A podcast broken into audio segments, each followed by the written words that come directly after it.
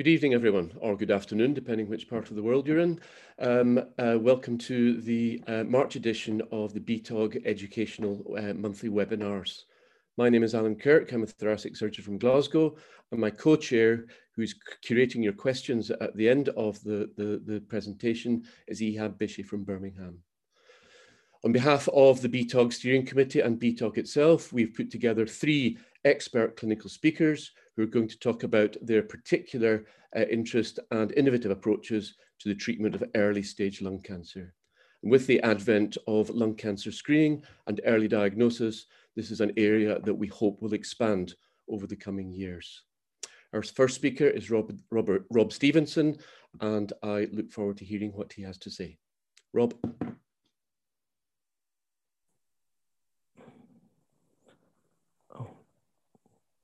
Sorry, Alan. Uh, first talk is, is, Malcolm Will. Yeah, so uh, my name is Malcolm Will. I'm a thoracic surgeon uh, in Edinburgh. The talk's entitled Anatomic Segmentectomy as an Alternative to Lobectomy for Early Stage Lung Cancer. I have no disclosures. Um, segmentectomy um, really has shown growing interest uh, recently. If you look at PubMed citations, searching for the keyword uh, lung cancer and segmentectomy, um, the number of citations has hugely increased. Um, last year, about 240. Um, we've got to remember this operation is not new. Um, the first sort of case series for lung cancer described in the early 70s, um, but in fact the operation had been performed anatomically via thoracotomy um, from the late 1950s. my now retired colleague Bill Walker uh, described a VATS lingulectomy in 1995, and robotics appeared in early 2000, and, Dylewski uh, described a case series of segmentectomy in 2011.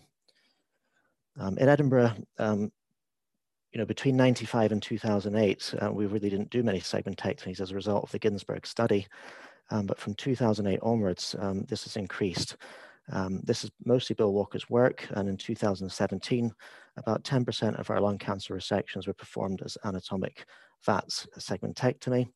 Um, in my own practice, uh, I do about 100 minimally invasive lung operations a year, uh, and it's between 12 to 18 cases a year. Um, and about 60% of those cases are for non-small cell lung cancer, the remainder being for metastases or benign lesions. Um, Doug West was kind to provide uh, this data from the UK Society. He's one of the thoracic audit leads. Um, we can now see in the UK that 57% of lung cancer resections perform minimally invasive, and there's an increasing number of minimally invasive segmentectomies and, and also robotics. And it's interesting that robotics actually has a higher percentage of segmentectomies um, than in VATS or open, uh, and this may be a suggestion that the surgeons that carry out this procedure are more enthusiastic about it, but also technically it could be easier. Uh, what do the guidelines say to help us? Um, well, the NICE guidance in 2019 uh, really emphasized that lobectomy is the gold standard treatment for fit patients. Um, and for those that are not fit, uh, and that, that's really for debate, um, then they could be offered radical radiotherapy or SABR um, or sublobar resection. Um, the European guidelines at least give some reference to segmentectomy. Um, it's favored over a wedge resection. Uh, it may be better applied for pure GGOs or adenocarcinoma in situ with minimal, invasive, minimal invasion um, but also it's, it's, not suggesting solid tumors over two centimeters.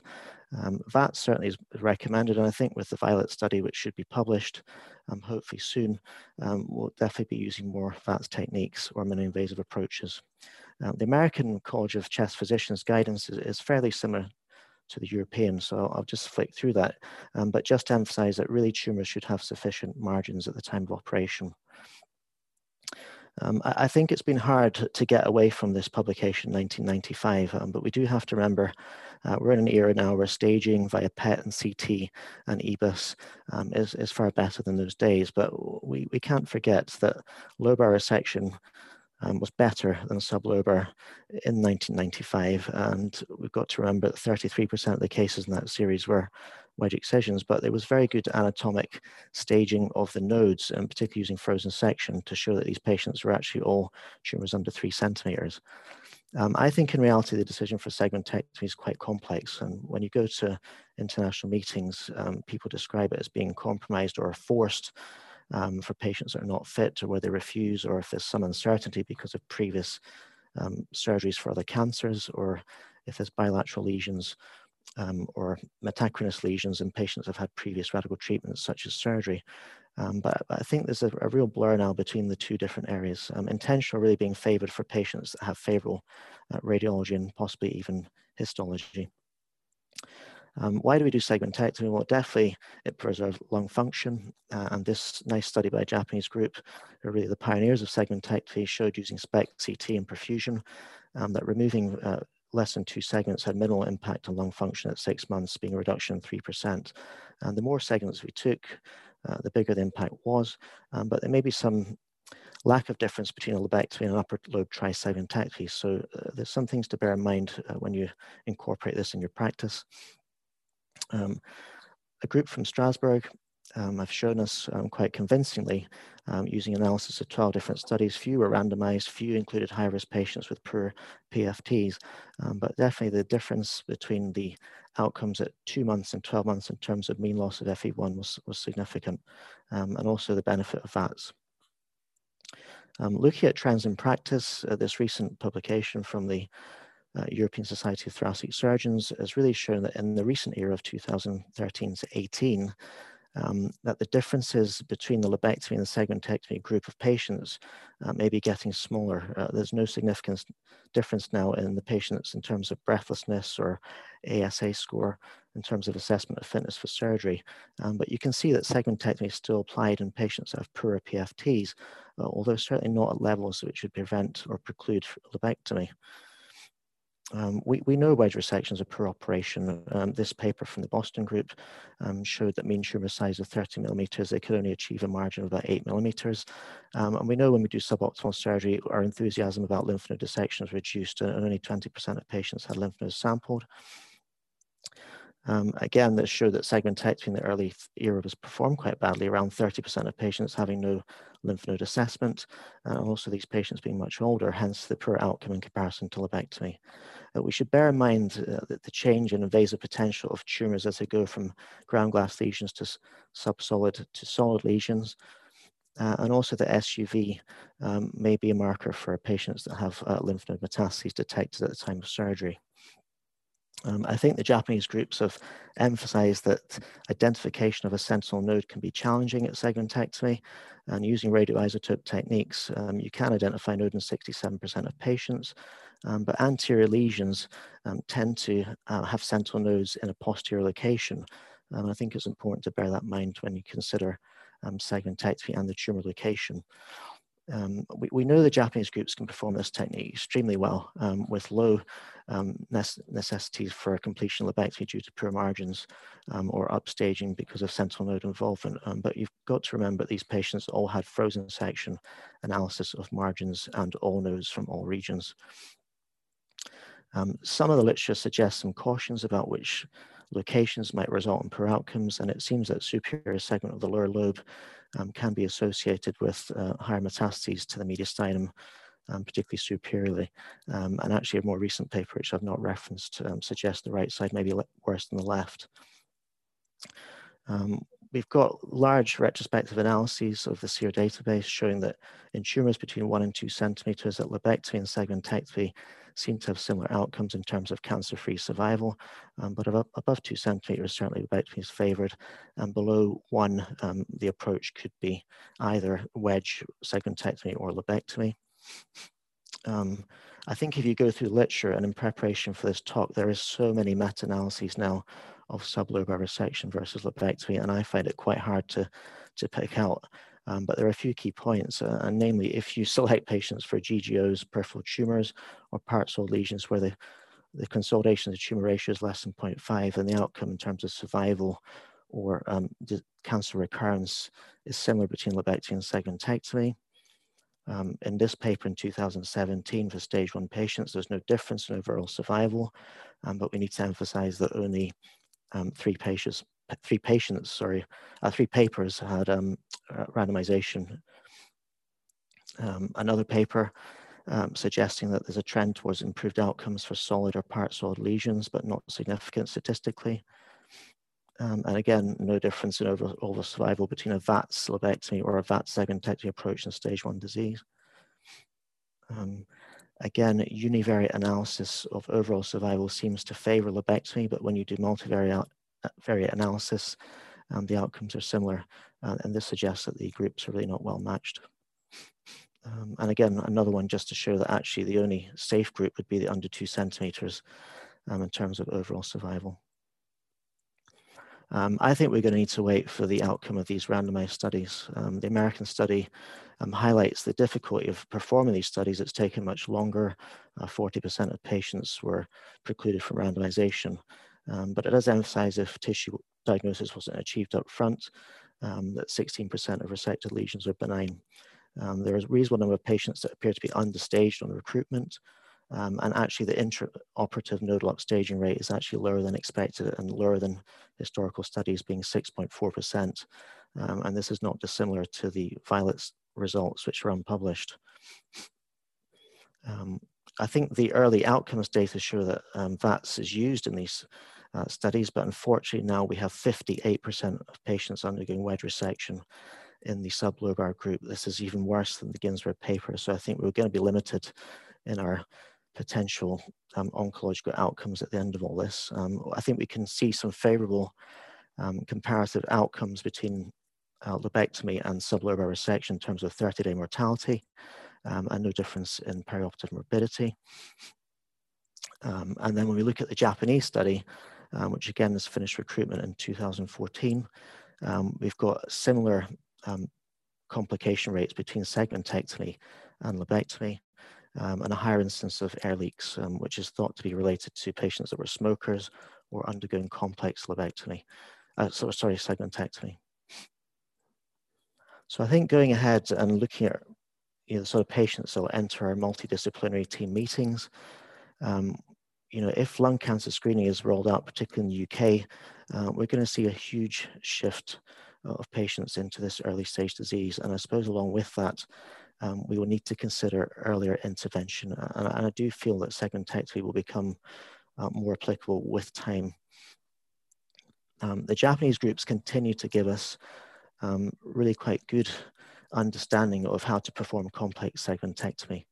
Um, this paper looked at uh, CT reconstruction of the venous anatomy in the right upper lobe um, and also the bronchial anatomy. Um, and they were able to determine based on the segment that wanted to be resected, how the approach surgically could be achieved, whether that was anterior, interlobar, or posterior. Um, and again, they, they've shown us some further data using uh, virtual segmentectomy, um, where you can give interbronchial administration of uh, indocyanine green. Um, and this example here, there was two, two lesions in the up, right upper lobe, um, which metastases, um, but they were able to simulate margins. Um, and actually the concordance of the surgical margin versus the virtual margin was good. Um, and in 85% of patients, um, we were able to visualize a segmental border. So I think um, going into the future, and particularly in the UK for standard practice, um, we, we, need to develop gold standard segmentectomy. Um, I think this will be a minimally invasive approach. I think robotics is going to help this. and we have to be certain that we divide all the segmental structures, including the vein. Um, the identification and the division of the intersegmental plane is a topic in its own right, and I, I give you reference to uh, a good paper from Dominic Gossot in Paris, who is a VAT segmentectomy expert. Um, we need to achieve good margins. We need to ensure systematic and radical dissection of the lymph nodes, uh, including sufficient sampling of um, all areas and sufficient number of nodes retrieved. Um, and I think we'll need to make um, intraoperative frozen section the gold standard practice um, for you know, diagnosing the lesion as well as the nose in different regions and margins. Um, I think in the UK we'll need to train our surgeons now um, into both simple and complex segmentectomy. I, have found it very easy to train trainees in Edinburgh um, in left upper lobes trisegmentectomy or lingulectomy, um, segment six, or the basilar segments of the lower lobe, or the right upper posterior segment. Um, but I think individual segments of the right upper or the basal segments um, are quite challenging, and I think it's an area we need to improve. So I think uh, going ahead, I've no doubt that the decision making uh, may be improved by artificial intelligence techniques. Um, I, I, think in reality, our MDT select patients based on their fitness, uh, based on the radiological degree of possible invasiveness, um, you know, these surgical strategies then determined minimally invasively. Um, we're trying to pick out um, the winners. Um, but I think in the future, in order to achieve the best outcome for our patients, um, I think these sort of AI models and machine learning are probably going to be successful. Um, so I think personally that lobectomy has to remain the gold standard while we wait the results of these ongoing trials. Um, but certainly segmentectomy has a role in a very selective group of patients and may in fact be best applied by fairly experienced VAT surgeons um, familiar with the techniques. Um, so that's the end of my talk and I'm going to hand on to Rob Stevenson. Thank you, uh, Malcolm. If anyone's got any questions, if you'd just like to um, ask them on the column on the right, um, we'll, we can um, go through them at the end. Um, so I'm going to talk on um, SABR for early stage lung cancer, uh, the evidence. Um, so this is the, the guidelines that all clinicians and centres use who practice stereotactic radiotherapy in the UK. so as you all know, um, the time-honoured gold standard for the treatment of early lung cancer stage one is surgical resection. Um, it's associated with good five-year survival rates between 60 and 70%. The other alternative traditionally was conventional radiotherapy um, with poorer survival rates of only 10 to 30%, and we generally would quote 20% to the patients, um, and five-year local control, which varied between 30 and 70%. So conventional fractionated radiotherapy is uh, in, in, uh, inferior uh, to surgical resection. Now, obviously, we all know that a lot of patients can't receive uh, surgical resection of their lung cancer um, due to comorbidities, uh, and there's this, a wide group of patients who are medically inoperable or uh, decline surgery. So one of these uh, groups would be patients who have severe COPD, and is there a benefit to, to treating these patients? In actual fact, much to my surprise, um, in, uh, patients on long-term oxygen therapy with severe COPD have a median overall survival of 33 months, which is 20 months over and above the median survival for untreated stage one lung cancer. So there is a, a potential for a significant benefit from a, a curative therapy. Obviously, these patients can't have surgery. We're also limited with uh, poor FEV1 and TLCO for conventional fractionated radiotherapy. Um, so other alternatives are looked into, and one of those is SABR. So SABR is stereotactic ablative radiotherapy.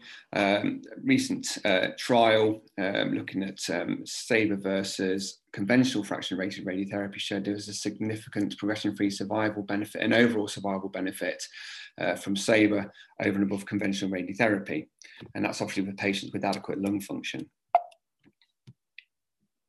Um, several groups across the world started looking at SABR, uh, well, almost, uh, well, 15 years ago.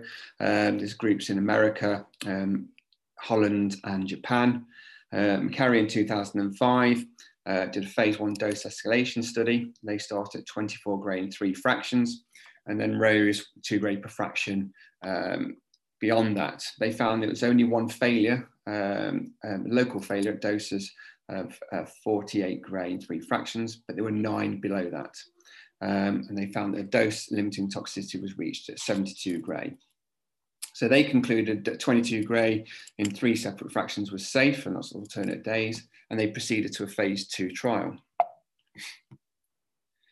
They had the same inclusion criteria, and there was no restriction on tumour position. This is important. Uh, they continued with the 66 gray in three fractions. They had good two-year local control at 95%, uh, and that holds true for lots of uh, subsequent studies. And there was a roughly 50% overall survival.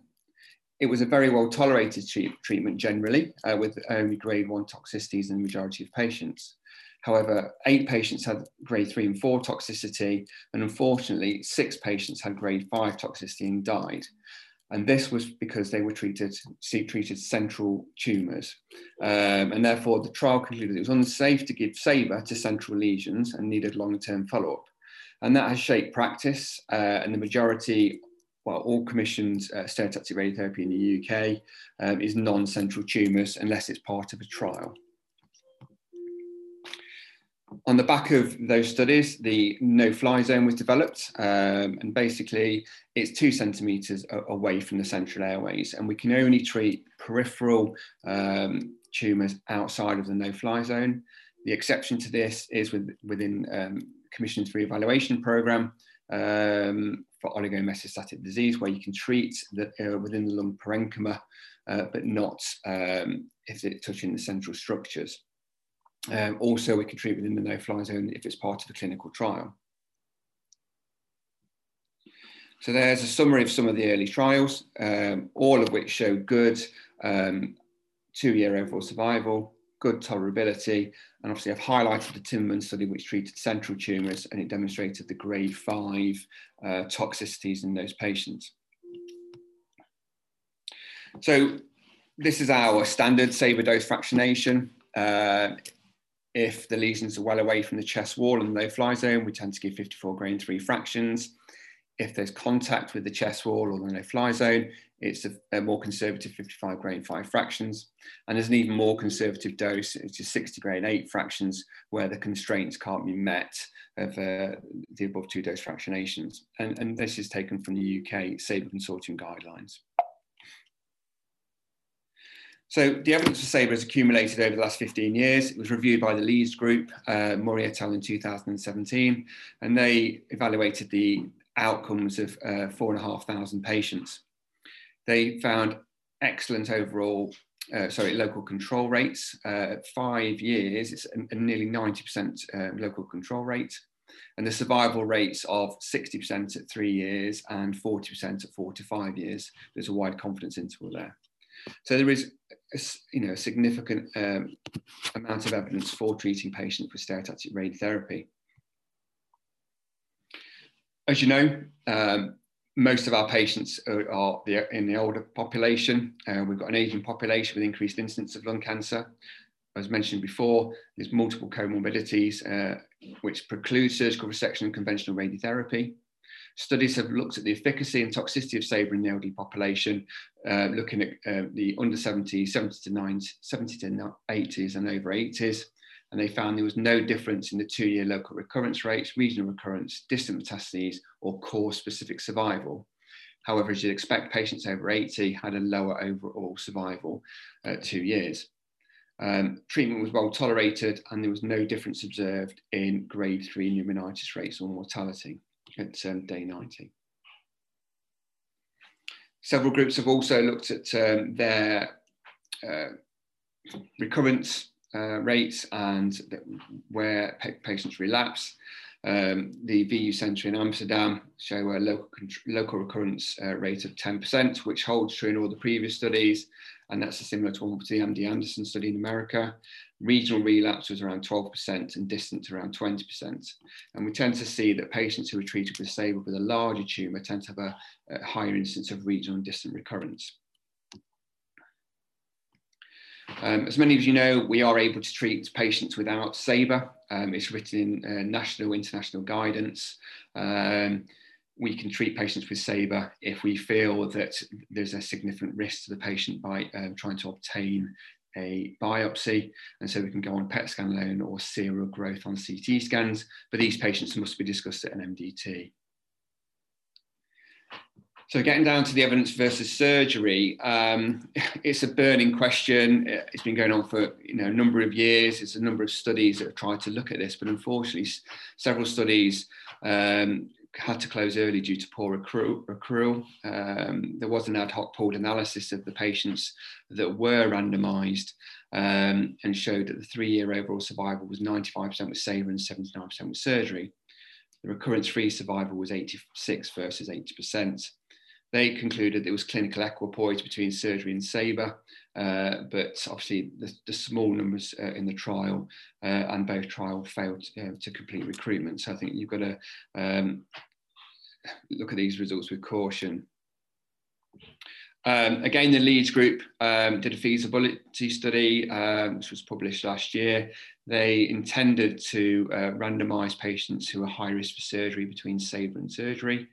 Um, they considered 318 patients, two of 205 which were ineligible, and of 106 eligible patients, only 24 randomized. And the key theme for non-participation from patients was preference, and that is a big issue. And therefore, their conclusion was that a phase three randomized trial was not feasible within the NHS. And so that still leads, uh, you know, the question: Is surgery better than SABR? One thing that we have discussions at our MDTs quite frequently is interstitial lung disease and SABR. Uh, we, we, can be quite reluctant to treat patients with uh, underlying lung fibrosis, and there is growing evidence that patients with underlying lung fibrosis at baseline are increased risk of toxicity. As I've mentioned previously, SABR is generally very well tolerated. The majority of patients having grade one or two, or two toxicities. However, if you've got underlying interstitial lung disease, uh, there was a significant increased risk of radiation pneumonitis, and actually there's a 21% risk of death in a trial by uh, Baheg in 2016. And so if a patient is referred with uh, underlying fibrosis, there is a frank discussion about the risks, which do include long-term oxygen therapy and death. Um, and so obviously a lot of patients are put off by that and a lot of clinicians are put off by uh, giving uh, stereotactic radiotherapy for patients with lung fibrosis. So as I mentioned previously, we can treat uh, patients with lung metastases. That's part of the, um, uh, initially it was called uh, Commission through evaluation. Uh, recently, the NHS has rolled out stereotactic radiotherapy for patients with metachronous extracranial oligometastatic disease. And that's basically up to three sites of uh, extracranial METs uh, after a disease-free interval of six months, i.e. control of the primary for six months. Um, as part of this, uh, which is now routine commissioning, we can treat um, lung metastases, bone metastases, adrenal metastases, liver metastases, uh, and lymph node metastases. SABR is also being rolled out across the UK. Um, in the, for example, in the West Midlands, QE, where I work, has been the only centre for delivering SABR for, for many years. Uh, recently, Coventry down the road has started doing uh, peripheral lung um, tumours. Part of the network, we're, we are rolling out SABR to other centres throughout the network, uh, and they're getting support from mentor sites. Uh, and the aim will be that uh, all centres within the UK will be able to offer SABR of, of some description. Not all sites will be uh, able to uh, deliver SABR to up for all indications. Uh, but I think this is a you know a good um, outcome for patients um, because obviously a lot of patients don't want to travel, find it difficult to travel distances to have treatment. Uh, so the rollout of SABR across the UK is, is an exciting um, opportunity. So concluding slide really is uh, SABR for early stage lung cancer, the real evidence. That, Well, there's no prospective randomized controlled trials looking at surgery versus SABR. There is good evidence for superiority of SABR versus conventional radiotherapy. It's safe and effective for patients. There's no limit on lung function. There has to be caution used in patients with ILD. And it's widely accepted as a, an alternative for medically inoperable patients who, or, or those who refuse surgery and there's significant benefits for patients with oligometastatic disease. Thank you to all the previous speakers. Uh, really excellent um, talks. We know that we've given you 15 minutes, um, which is tight, but hopefully um, enough to give our attendees a taste of um, of discuss of some discussion points. Uh, so can I encourage you all to put in your questions for the panel and can I have the panel turn on their cameras? Uh, in preparation for these um, uh, questions. If I could start off with um, Malcolm, in terms of um, you very nicely illustrated about the evidence. What what would you say the level of evidence to support the use of segmentectomy is at the moment in an evidence-based era of medicine? Well, yeah, it's if you look at the meta-analyses, I mean, it's sort of 50% of them have I think it's when they looked at some of the papers are sort of level 2A. So, um, you know, we've got one good RCT, um, which is historical and, and, really individual prospective studies, um, one or two with randomization. Um, the, the rest really large retrospective analyses of data. So I think that's the real challenge of this area. And I think, as some of the speakers have pointed out, I mean, the outcomes are only as good as the patients that you put in, and whether that's patient fitness or oncological stage. Um, and, and, I think I've, I've found it quite hard to tease out um, how you pick the winners, particularly if you're going to apply um, so-called intentional segmentectomy to a patient with good lung function. Mm. Um, but but I think those boundaries are, are, are really getting more blurred, and when you go to meetings, um, I think it's harder to tease out why people are doing it. Um, but I think if you are going to do it, there's, there's now you have to do it to a pretty high standard, yeah. um, and I'm not sure it is being done to a high standard mm. across the board. Um, and, and, I think my feeling is that you've got a lot of experts, uh, particularly the Japanese group, who are clearly very good technical mm. surgeons, um, and who can do this operation to a level that many of us can't. Um, so, so I think as a, a group of surgeons, you have to work out really how you fit into that and, and what you can do, which is the best outcome for the patient. And, and, a, and a question for me that's always been uh, uh, sort of very difficult is, do you think that we're moving away, obviously, from uh, big thoracotomies to robotic to VATS? So we're not feeling these lesions. So we've lost that tactile sort of uh, component of the operation. Do you think that's uh, not important nowadays when you know your anatomy very well for a segment? I think, um, like I touched on with the virtual segmentectomy and some of these sort of computer-aided analyses, I think that's going to help us um, get the margins. But I think, as Kelvin touched with his techniques, that uh, navigational bronchoscopy and, and localization uh, using dye, for example, to get boundaries, uh, whether it's methylene blue or ICG, but also fiducials um, or hooks placed um, percutaneously. So, so I think we're going to need to incorporate your skills that the respiratory teams have, that surgeons like Kelvin have, um, into the practice. It, it, might become much more a multi-modality practice in the operating room, um, the so-called hybrid theatre that, that Kelvin's been lucky to sort of get going with. Excellent. We've got a question from Hazim Falou to Malcolm. Question for Malcolm: With the limitations of frozen section in defining invasiveness of the tumor, how can we rely on it deciding on segment or lobe? Yeah, that's a very good question. Um, I think there's no doubt you really need to look at the preoperative diagnosis as much as possible.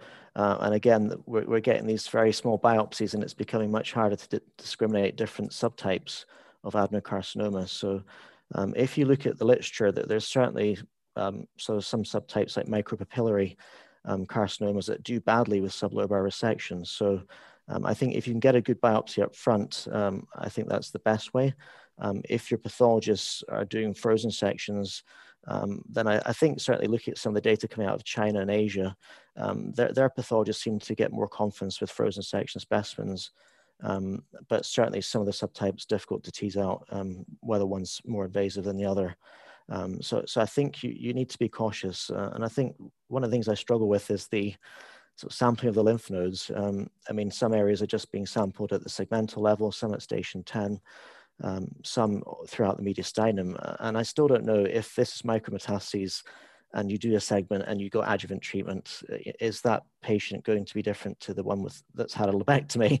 Um, but you know that's not really been tested in any sort of comparison. Um, but obviously we, we, don't want to leave things behind. So if, if there's disease somewhere else, we tend to think just doing a completion lobectomy is the right thing, but that, that hasn't been tested in any sort of formal study.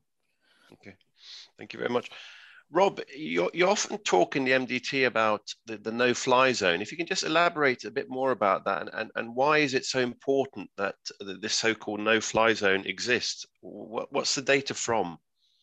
Well, the, the data is from the early trials where they would treat um, lesions anywhere within the thorax, essentially. So um, the Timmerman group did some uh, treated central tumours, so those within the no-fly touching the mediastinal structure, so you know uh, aorta, you know esophagus or whatever. So you're getting good, significant dose to those, and patients died. And so there's actually now definitions of, of central, supercentral, and ultracentral, uh, and they're being looked at in terms of um, treatment as part of clinical trials. So the, the no-fly zone was really derived after Timmerman's trials and say, saying where the safe area to treat was, uh, to, because we know that patients treated outside of the no-fly zone, SABR was very well tolerated with only grade one or two toxicities in this group of you know patients who have significant comorbidities. So it's a well tolerated treatment out of the no-fly zone.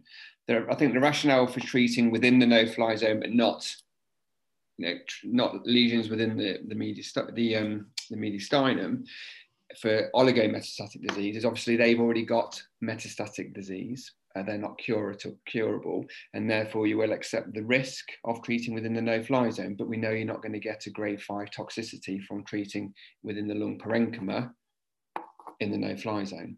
Mm. There's also trials like the Pacific Four trial who are looking at SABR um, in combination with durvalumab, and again within that trial we're allowed to treat within the no-fly zone. Um, but we shouldn't really be doing it outside of a clinical trial because of the historical evidence of, of, toxicity. And what at what size level can you tell a patient that you can cure them? Well, uh, we treat up to five centimeters. Um, I generally always say to my patients, unfortunately, the bigger the lesion, the more likely you are to relapse regionally or, or distally. Um, I had to whiz through six my case uh, in my in my presentation there, uh, but it was a good example. She had she had a five centimeter tumor in the right lower lobe, had SABR. It shrank significantly down to about a centimeter. It's mainly scar tissue, but then relapsed at six months in the lymph node. So I think as as um, Kelvin spoke about earlier on, you know, bigger tumours, the more likely you are to relapse because of micrometastatic disease. And we can't stage a lot of these patients because of their comorbidities, so they can't have, uh, you know, any EBUS or bronchoscopy. Mm. Okay. Um, yeah. And what about the use of SABR for GGOs? Is that is that something that's done? We're seeing more and more GGOs, or even if they have a solid element, can you use SABR for that if they're not um, we don't, yeah, we, there's no real evidence to treat GGOs. Uh, it's not commissioned. Uh, obviously, if it's got a solid element um, and it's progressing, then we can treat without tissue. Um, if it's got a Herder score of 70%, we would uh, treat, uh, but not for pure ground glass. We wouldn't give say there's no evidence. Okay. Um, got a question from Janette Rawlinson, a good friend of BTOG. Uh, in an IO targeted therapies era, how can patients better understand long-term surgical outcomes versus perceived less invasive treatments with side effects? So how can patients better understand long-term, longer-term surgical out outcomes versus perceived less invasive treatments with side effects? I think, Kelvin, you're sitting nicely to answer that. You're, you're muted, Kelvin. Ah, apologies. Um, I um, I don't know. I'm a surgeon, and so my uh, my default position is always to talk about surgery. And I would um, I, I, I will say that the local control and the cure rate is highest with surgery. Now, the majority the majority of patients would go for surgery, and a lot of patients who are medically inoperable would also want to have surgery, and they perceive that is their, their best chance. If they don't, then I will talk about, um, about the alternatives. In specifically about the uh, IO, um, I'm not familiar with specifically uh, with, with, with, the results of IO on that, apart from the ADAURA trial, but that is for stage 1B, so the tumors have to be larger than three centimeters. A lot of my patients' tumors are less than three centimeters, and they have to have an EGFR mutation um, and so on. Um, so um, I don't, I'm not uh, I'm not very familiar with using IO specifically as opposed to the EGFR um, uh, uh, uh, uh targeted therapy. Um, so I don't really talk about them in the MDT. If they want to talk about IO, then the oncologist will see. Okay, thank you very much. Um, just staying with you, Kelvin, you've, you've, you've, illustrated very nicely about the, the um, you don't get so many pneumothoraces and reactive effusions as you, if you go percutaneously.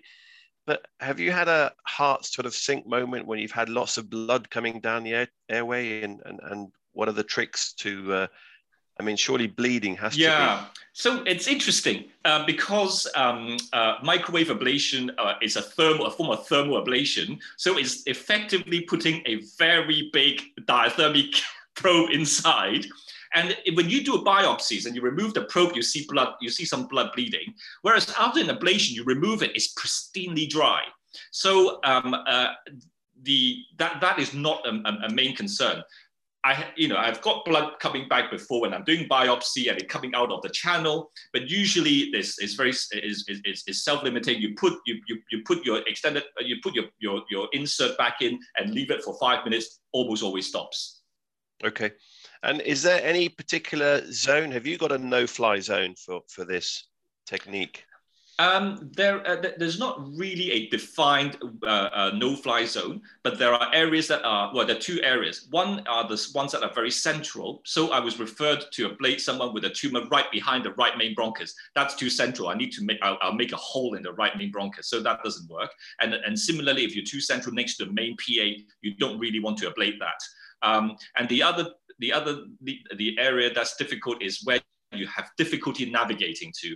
And there are two areas that are particularly difficult to navigate to, and that's right on the medial side, because you imagine your bronchoscope have to go out and then turn back on itself immediately. And that might be solved by robotic bronchoscopy, where they have a articulated tip and they can basically point anywhere back to yourself. That's that's that's brilliant. And do you do you stage the patients in, in any uh, uh, special way? I mean, you, I presume you do the usual PET and yeah, if, so they're staged exactly as I would for a surgical patient. And if there are hot nodes and they refer for ablation, then I almost certainly do a EBUS um, uh, uh, and mediastinoscopy if they're fit for surgery, but most of them are not. Yeah. Okay. So we're coming up to uh, the time. So I'd like to wrap up by asking each of you how you would like your two centimeter peripheral PET positive tumor to be dealt with, starting with Kelvin. What would you have? the gold standard treatment, resection. Rob? Same. SABR? No, surgery. And I want my lymph node sampled. And you want your lymph node sampling and Malcolm segment? Yeah. Uh, well, no, hopefully my talk inferred that lobectomy is still uh, the gold standard. Okay.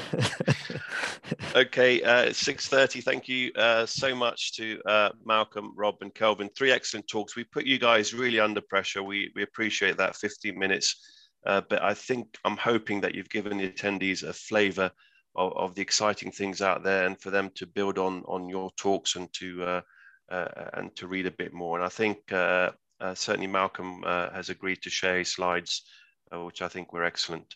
Rich, can we have the last slide um, just to just to show you the upcoming webinar in May? Rich. So the the next BTOG um, educational event. I, Rich is leaving me hanging there. Last slide. there we go. So the next BTOG webinar is a mesothelioma update on Monday, the 17th of May. So please, uh, if you've enjoyed this one, uh, please attend uh, uh on the 17th of May, and uh, we look forward to seeing you all then. Okay, have a good evening.